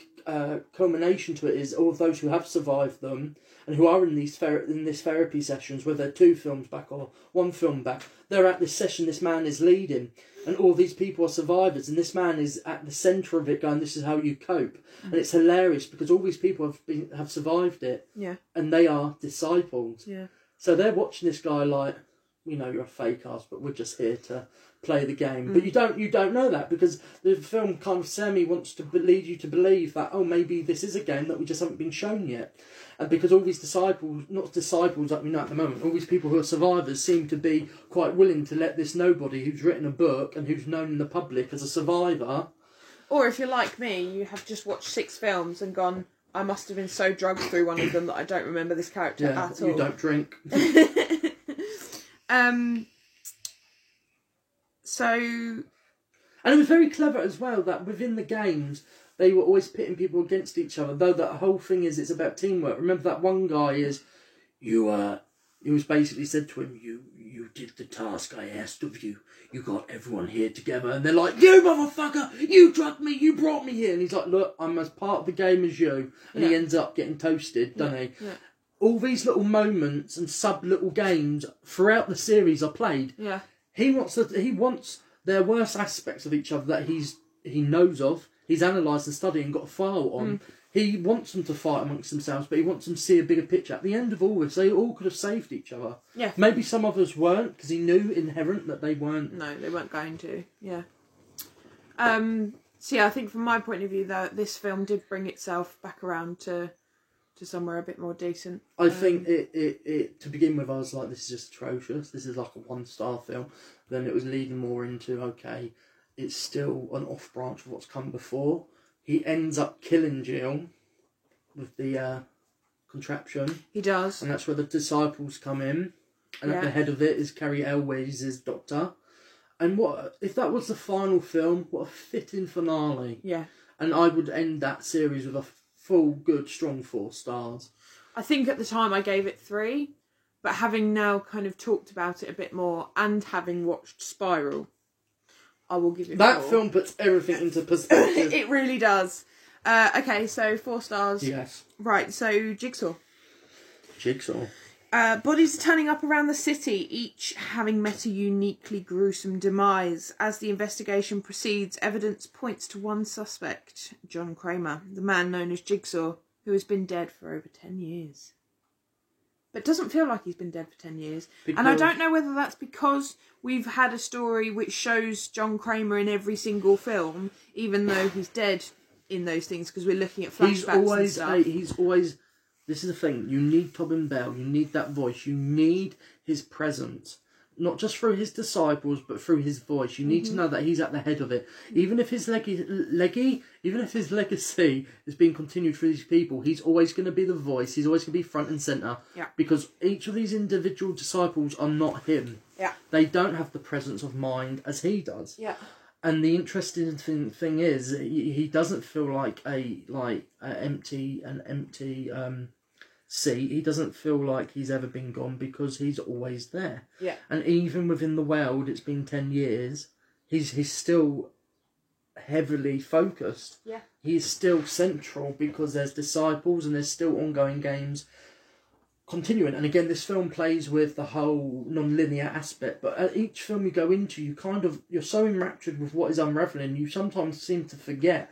Because I remember going into Jigsaw, and I remember the original title was Saw Legacy, and they were like, no, because you're giving away the biggest plot point. Yeah. Because by saying legacy, you're admitting that John Kramer is dead. They really wanted to push in this film that John Kramer was alive. They want to lead you to believe this, don't they? Yeah, with this film. And you do kind of go, oh, he's here in the flesh. You always get like that when you see him. Yeah. But indicators, hairstyle, facial hair. If you're very attuned to it, if you're not so lost in the moment, you realise, okay, this is a certain time that John's in. Yeah. With the goatee... That line, that's at the beginning, near the beginning. But because you're so raptured in the moment of, is he actually alive? Because throughout the movie they question it. They lead you to believe his grave is empty. Yeah. Everything is to a T. Yeah. There's DNA of him everywhere. Yeah. Something's fucked up here. Is John Kramer actually alive? Alive. Whilst in juxtaposition and parallel, we are showing a game that has happened 10 years previously, but up in parallel with the linear storyline. And like the big great revelation is, this is one of the bigger ones, and this is another new disciple who's been there at the beginning, who's been an engineer with him. Yeah. And that is the perfect thing. This movie isn't about restoring John Kramer in the sense as a physical embodiment, it's about his legacy. Yeah. And Jigsaw is a perfect Saw film. Also, it's a little bit more... It's got humour, but it's not a huge contrast. Whereas they inject humour that doesn't work at all in Spiral. Enough humour in this film through characters, not through the setups, but through characters' perspectives and behaviours, is what like unleadens it a bit. But it's still as enrapturing and engrossing as any other Saw film. And even if you go into this, you know, with a little bit of modicum of insight or fanboyism, you're so lost in the eccentricities of the traps and the fast pace and cut of it and the which way things are going. It always forces you to forget that these stories are told non-linear, but you're always led to believe it's being told in a linear fashion. Yeah, that's why it's so clever. That's why it's so incredibly clever. I mean, I was the person who was sat there the whole time like, oh my God, he's been dead for 10 years, but he's not dead. I was the person that wasn't really looking at his goatee or hairstyles. I was so in it that I did genuinely... It's one of those things, isn't it, where you're constantly questioning yourself, and there's constantly so many twists that you just never know. So there's a part of you that just tries to stop guessing, but then there's the other part of you that's just like, you can't help but try and guess as to what the fuck's going on. And this is the one, right, where... we are actually looking at the deaths of people that happened. Is this the one where the deaths happened so long ago, but then they end up coming back to the same place later on? Or was that the last one? He starts killing bodies, the disciple. He kills people, but this trap happened. This was the first trap. The film's tricking you. Yeah. This film that these people are going through, that he was a part of, minimally he saved in the end because he had a break of conscience. John went, it wasn't his fault that he fucked up my result. And that's implemented in the beginning or at some point when he's reintroduced, because you're going, so someone's fucked up his doctor's results. He actually didn't have cancer. Yeah. So what we've seen come before is all bogus. Yeah. He's alive, and that's what they want us to think. Mm. It's actually, it's a moment of conscience where he's like, you know what, I can't kill this young man. And because he was part of military and army, when you see him with his shirt off, being a great dad or like getting dressed, you're like, that's from war. Yeah. Not realising actually that was him getting cut up by the razor blades of the game. Yeah. What he's doing, this man, is he's killing these people, similar to those in order of the... So it confuses the audience. Whereas he's making a statement 10 years on of a game that he survived and no one else did. And he's putting DNA into these new people to basically convince people in the linear time. But it wasn't. Well, the audience-wise, they're conning us as well as conning the people within the web. Yeah, yeah. But he's actually... carrying on a legacy that has taken on a huge impetus. He's obviously moved on 10 years forward, having nothing to do with them, but now coming to this peak, it's like, Kramer needs something from me now. I've helped him with all these devices, but this is my point to hammer home. His ethos is still around, and that ethos was going to be carried over in 2 more films, and I think they were going to branch out with the Disciples. Just sadly, between that end, the producers were like, oh, we made so much money, but for some odd reason we're listening to critics. I think the brothers who got involved and directed it did really fucking well. I wanted to see their 2 other movies. I wanted to see the 2 other movies that they had lined up. Mm-hmm. I really believed that there was chance that John Kramer would return. There was a chance that they would switcheroo or they would play another number on us. The brothers have done a whole hodgepodge of different materials. They did Daybreakers, Predestination, the awful Winchester film. But this movie feels like Saw. It doesn't have that super sped up, ratcheting, erratic, fast cut or pace, but it feels more traditional in the sense of traditional Saw, whilst also just a little bit more dynamic. It feels flashier, it feels bigger budget, whereas the Saw films don't feel low budget, but there's just a little bit more of a finesse and a veneer and a style towards it, that of which has sadly been catered and just like, I think everything that should have been ushered onto this film in particular, Jigsaw, has been misplaced and put onto Spiral. This film could have been the perfect end, because this movie is ending where it all began.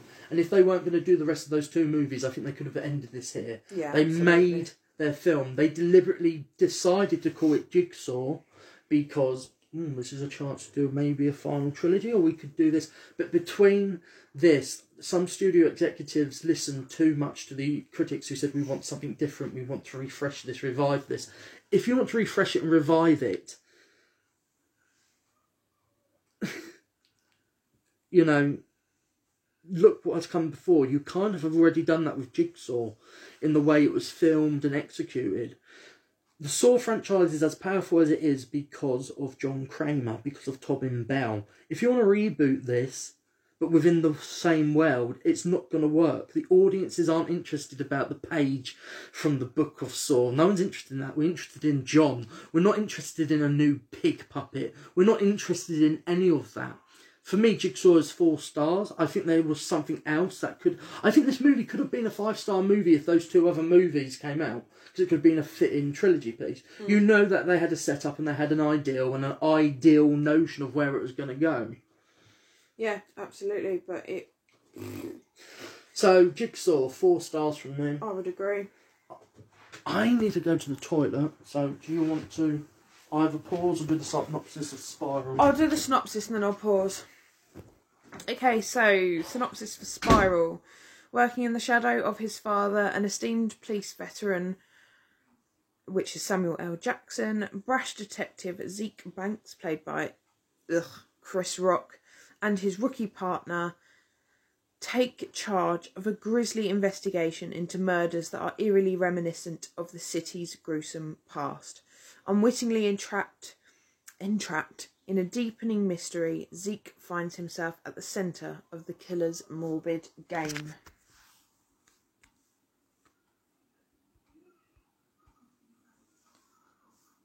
Don't mind the crackles, Laura's just having a rice cake snack. So, Spiral, I don't know where to start. I mean, as soon as you find out that Chris Rock is associated with anything, your interest generally decreases. I don't think Chris Rock is funny.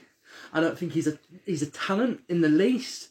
I've seen loads of people go out their way to say you're racist if you acknowledge that his mere existence is screaming. I'm not generally talking about the black race. I'm not racist. I'm just being Chris Rockist. The guy does not have tone. He doesn't have the awareness of pitch. He doesn't have talent. He is shit. So what happens is he came across Lionsgate and all he said to them was, I'd like to be in a horror franchise. I'm a big Saw fan. And I listened to Chris Rock's interview recently on Empire Podcast. Oh God, it hurt. Chris Rock is of the belief, Laura, that every movie in existence would be bettered if he was in it. This is the actual truth that he believes. And he has said, if a black comedian like me can be in it, I think I would improve upon it. Or it was more like, if a black comedian like me was in it, I'd be better in it.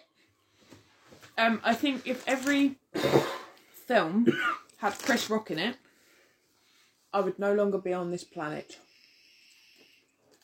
Chris Rock came in with an idea that was so sick. No, what the execs thought were, Chris Rock, he can have a resurgence. He'll get more bums in seats because he has a huge, wide fan base in America. I don't understand it. I don't think his comedy's unique. It's just based upon screaming at people. And it's not even screaming. It's more screeching like a vulture. Yeah. The guy cannot act, so he came in with a sick idea that was going to rejuvenate. And this is one thing I have an issue with. Darren Lynn Bousman has come towards us and said, I want to approach it as a different filmmaker, as a grown-up, more mature filmmaker. Dude, you're chatting shit. He's kind of written off those Saw films as his early days and his bad movies. Dude, since Mother's Day, you have not made a decent film. It's all been direct-to-DVD shit. We've also done a reactorama to one of your movies, St. Agatha.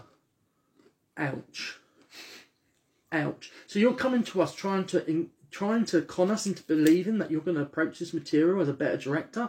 I much prefer you as a director in your almost amateur days. You lend this film nothing. If anything, you disrespect the legacy that you helped craft, the style, the resonance. Mm. You basically have written off something so perfect, so brilliant, in favour of what? A bigger budget? Easy payday? When I heard your name associated, that was the only reason I wanted to see this, because I thought you would lend something to it. And loads of film critics like Chris Stuckman and co have said, oh, this movie feels bigger and broader. This film looks cheap as fuck. It is ugly. It doesn't look like Saw. It doesn't feel like Saw. The story has nothing to do with Saw, the Saw legacy. It is from the book of Saw. So we're kind of telling you it's nothing to do with Saw. So why try and associate it with Saw? There's a lot of cringy insert shorts to remind us, hey, it is all based upon John Kramer. It isn't. Nothing is associated with Kramer. If the overall killer at the end of this was maybe a disciple, you would have forgiven it. But we don't have the voice. We don't have the presence of John Kramer, even that of the disciples. At one point, I believe there was a female voice behind the new puppet, the pig puppet. I was kind of leading myself up, beefing the notion that, oh, they aren't completely fucking us with having Chris Rock come in, telling lame jokes, failing to perform, failing to be an actor. Chris Rock looked like the type of person who stumbled on set, put on a costume, and they're like, let's just make do with him whilst we can. He was worse than even Ed Wood in his own movies, and Ed Wood is notorious for being one of the worst directors ever. I can disagree in that moment, but the whole hypothetical and the whole analogy is obvious. There's a moment where Chris Rock has to stumble in, and he literally does, and go, what? What was that? Hey, what was that? Was that a gunshot? Ho-wee! And you can just kind of hear his entourage behind the camera going, oh, Oscar worthy. There's so many ego boosters and groupies behind you with the notion of making money, notion of making something relatable and ghettoized towards a certain trend in Hollywood. It's disingenuous. It comes across as crass and just ill-defined. And we've mentioned this. If you want to ghettoise something and make it culturally relevant about ethnicity and race inequality, you actually do a decent story. You don't just briefly mention it or stereotypicalise it in the film itself, because it comes away as disingenuous and disinteresting. Even the likes of Samuel L. Jackson literally was here because a subclause said to him, look, you've got a contract with Lionsgate, we need to use you for one of these films. Can we get you in and just say motherfucker at least 10 times? But the thing is, Chris Rock out motherfuckers Samuel L. Jackson even in this movie. Darren Lynn Bousman has approached this as read after the fact it was released. I mean, would I have given this film a little bit of allowance if Darren Lynn had come out and said, look, it's a completely new thing. It's completely about the tension. It's not about the gore. It's not about the traps. It's not about the interrelatability of Saw. It's just something new completely. Well, in the vein of doing something completely new, you add nothing. The whole basis of Saw is John Kramer, Tobin Bell. And to think Darren Lynn Bousman didn't even ever, and the creators ever, had a modicum of awareness at any point outside of, oh, we're going to have Chris Rock screaming his way and flailing his arms about in this movie. Tobin Bell is what makes this series. His personality, his charisma, his presence. This film is awful. It is terrible. It's not action-packed. It's not tense. It is a hodgepodge of scenes with a flailing Chris Rock, a screeching Chris Rock, a Chris Rock opening up pretty little parcels. Even with these new puppets and these new veins and taking the concept of the spiral, which generally...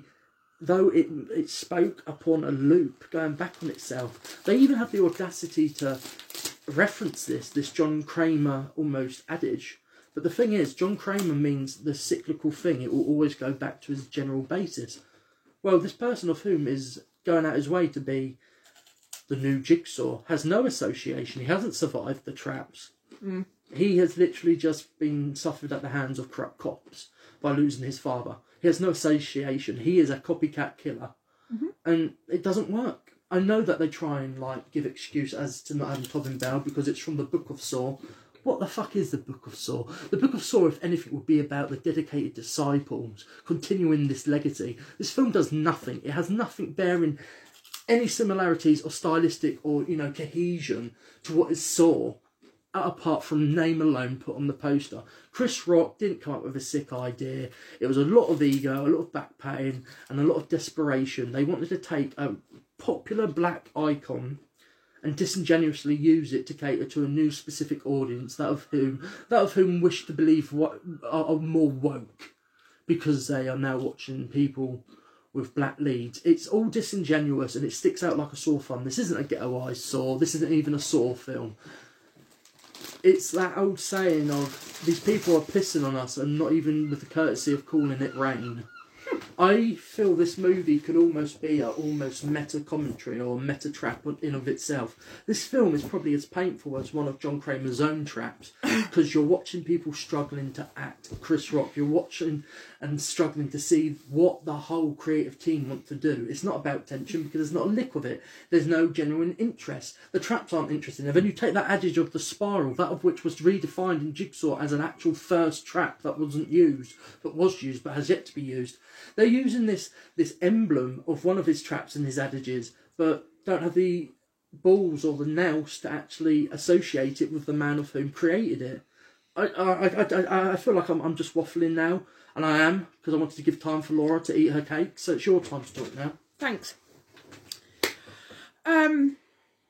Look, the tensest thing was, for me, was how loud Chris Rock was going to scream in the next scene.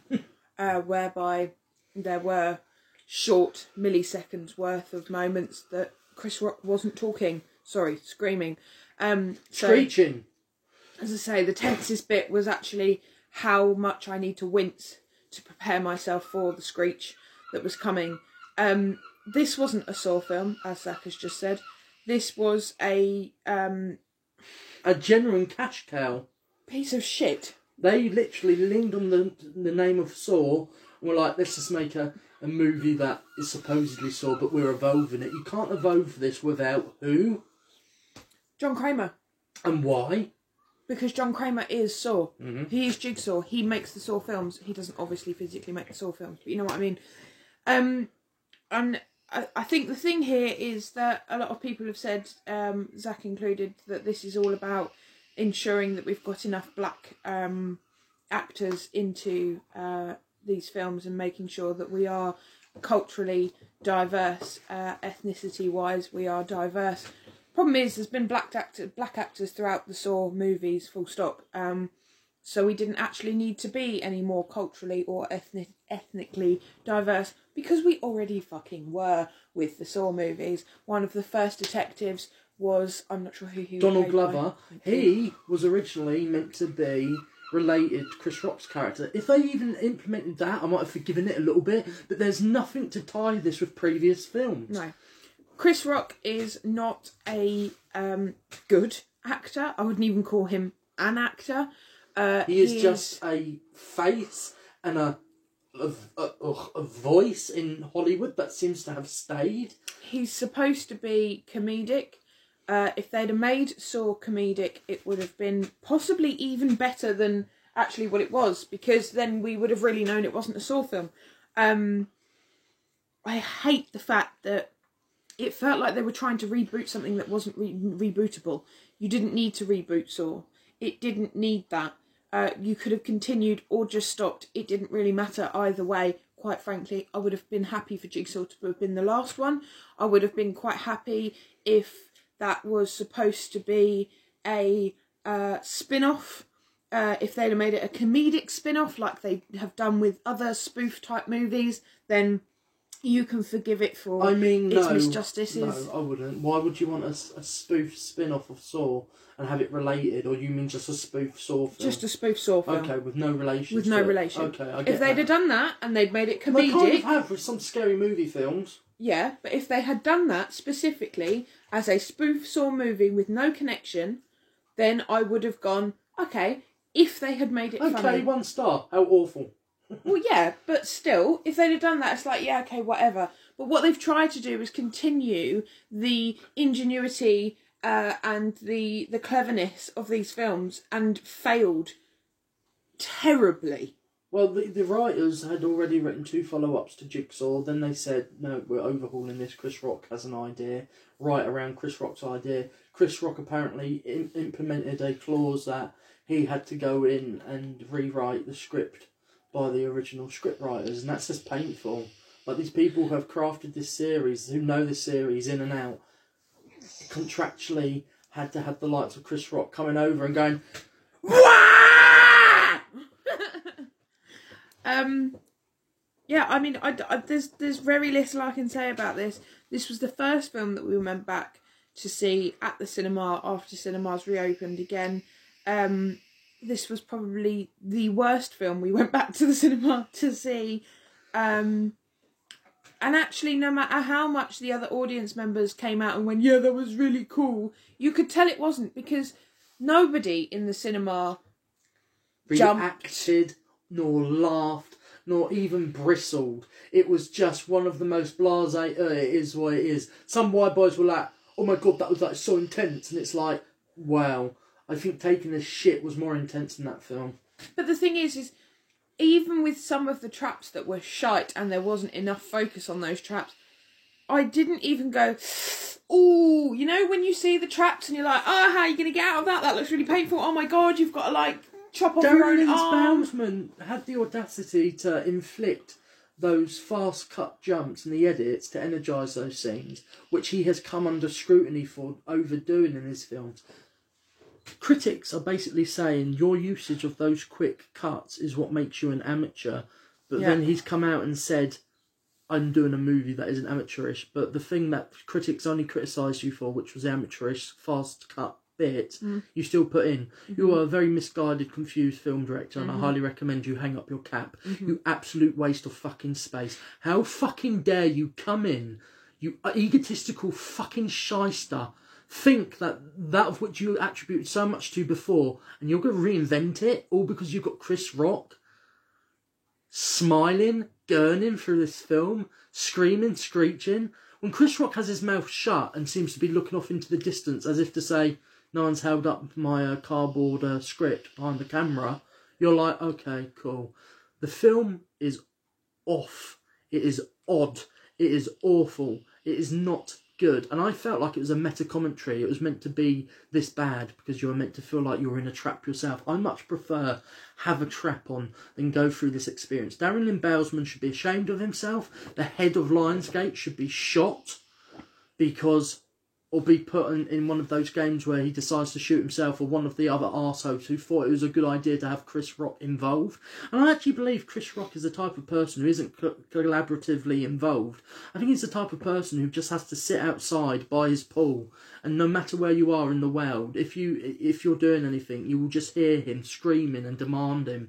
The whole thing that he had to have his hand and his dab hand and skill as a writer, put onto the script shows you something. These producers are weak-kneed and are reactionary and took a franchise as one of the only franchises that they have that was commercially viable, and I think they've kind of they've denigrated it to something that isn't viable anymore.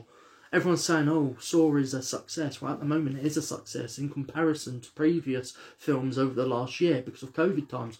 But any other given year without COVID, this would have been sneered at and like, oh my God, what have we done? You have destroyed the Saw franchise. You have destroyed its potential. Mm. And if you dare come out with a movie as a spin-off Spiral 2, all I'm going to tell you is you're not going to have me watching it.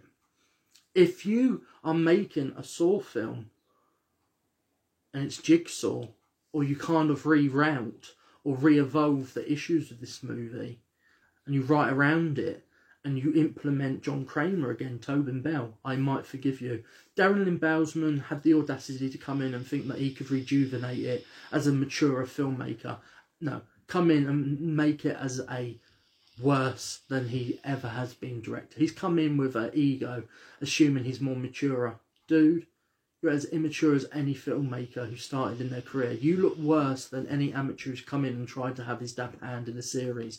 This is the sum of so many parts. An easy paycheck and also an ego big enough to go, fuck you critics, I'm going to do a Saw movie you're going to love. You should just own that of which the fans love and your audience love. Don't give a fuck what the critics say. You have been disingenuous and you are flawed for your mentality. I hope you never return to this franchise again. This film is a travesty, and I want to take a steaming acidic shit on it. I really do. So Spiral gets no stars from me. I much prefer a saw blade go through my nuts than have to even talk about this fucking cunting film ever again. Okay, so I've had a mini idea, so I'm going to pause this whilst I tell you what I think the idea is. Otherwise I'm going to give it away. So let's recap, Let's recap with the final number of stars for each film. Saw 1. 3 stars. Saw 2. 4 stars. Saw 3. 5 stars. Saw 4. 4 stars. Saw... Wait, what number am I on? 5. That's 5 stars. And 6. I think that was 5 stars as well. 7. 4 stars. 8. 4 stars. And finally, Spiral. Nothing. That's how we feel, you guys. So, I think this is the end of our Saw Spectacular. And it's been quite a long ep. It has been a very long ep. Are we happy to call it Saw Spectacular? I think it's better than retrospective. I know it is a retrospective. I think it should be a Saw spot. This is a Saw spot in our Saw series, which was Spiral. For our Saw Spectacular. Goodbye. Bye. There will be more episodes coming in due course. Very soon. Bye, guys. Bye.